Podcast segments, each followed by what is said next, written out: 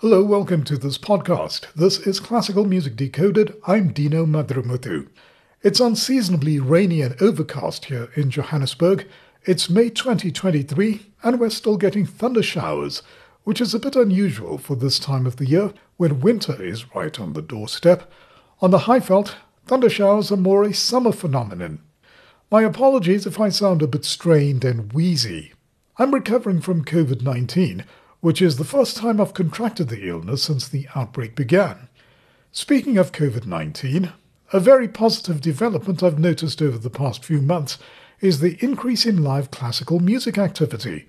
There are more classical concerts these days, and it makes a welcome change from the dark days of COVID 19 lockdowns, when there was almost nothing going on.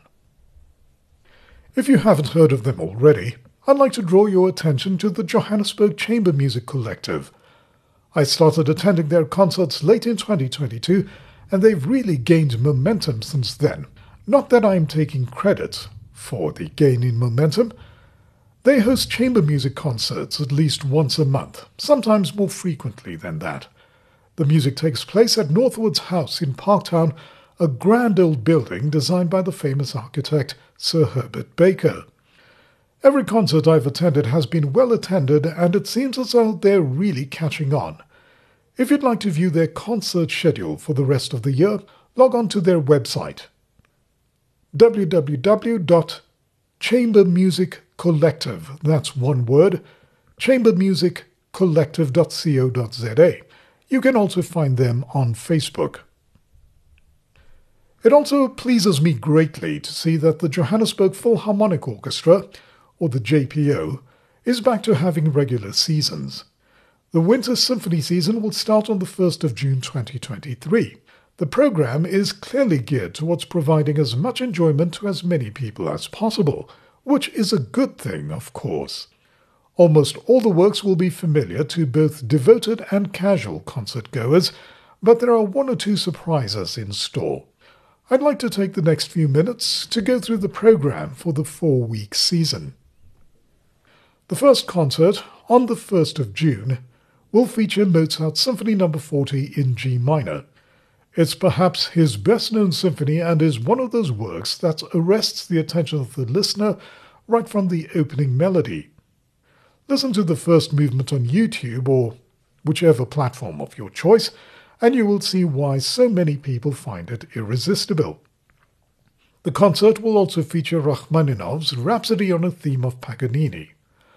Although written for piano and orchestra, it's based on a violin composition, namely Paganini's Caprice No. 24. The Rhapsody is a series of variations on the Caprice No. 24, and Variation 18 is particularly famous, and it showcases Rachmaninoff's unerring ability to write melodies that stop you in your tracks. The first concert will conclude with Schubert's Unfinished Symphony, which comprises only two movements, as opposed to the usual three or four. Schubert completed two movements, made sketches for the third, but for reasons unknown, he didn't complete it.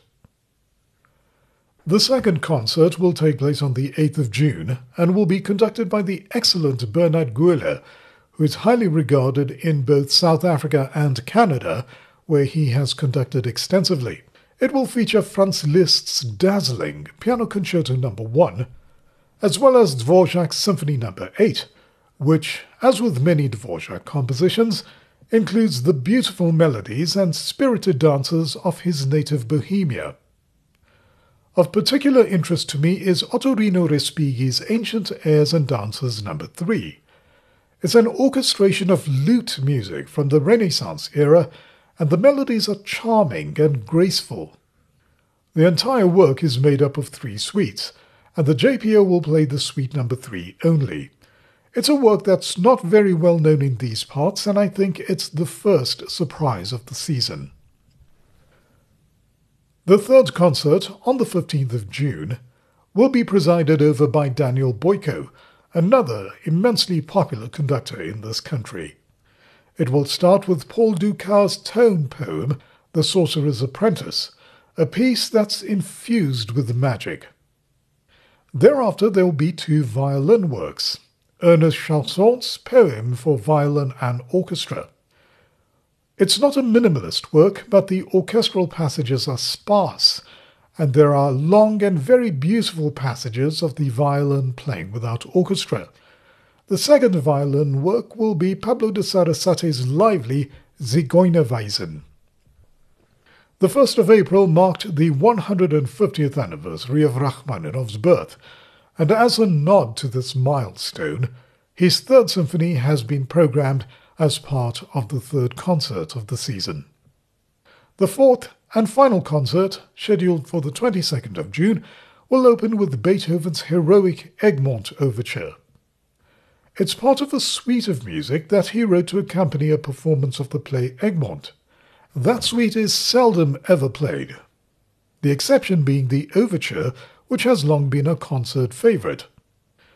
There will also be the Brahms Symphony No. 1, which was almost 20 years in the making. It took Brahms so long because he felt a great responsibility to live up to the stratospheric standard set by Beethoven, the master of symphonies. The season will end with a treat. It will be the world premiere of the clarinet concerto by South African composer Roelof Temmingh. The soloist will be Maria du Toit, who was one of Temmingh's students, and what's more, he wrote the concerto for her. This will be one of those rare occasions where a work by a local composer is performed by the soloist for whom it was written, and is the second surprise of the season. So that's what we have to look forward to over the next few weeks and months here in Johannesburg as the rain comes down again. In fact, more than just rain, it's positively storming with a bit of hail as well. Now, I contend that inasmuch as listening to recordings is great and educational and essential, actually, the best way to engage with classical music is through live performance. So, if you can, get your tickets to the concerts I've mentioned. This is Classical Music Decoded. I'm Dino Madrumuthu. If you want to get in touch, my email address is cmd at vivaldi.net. Until next time, take care.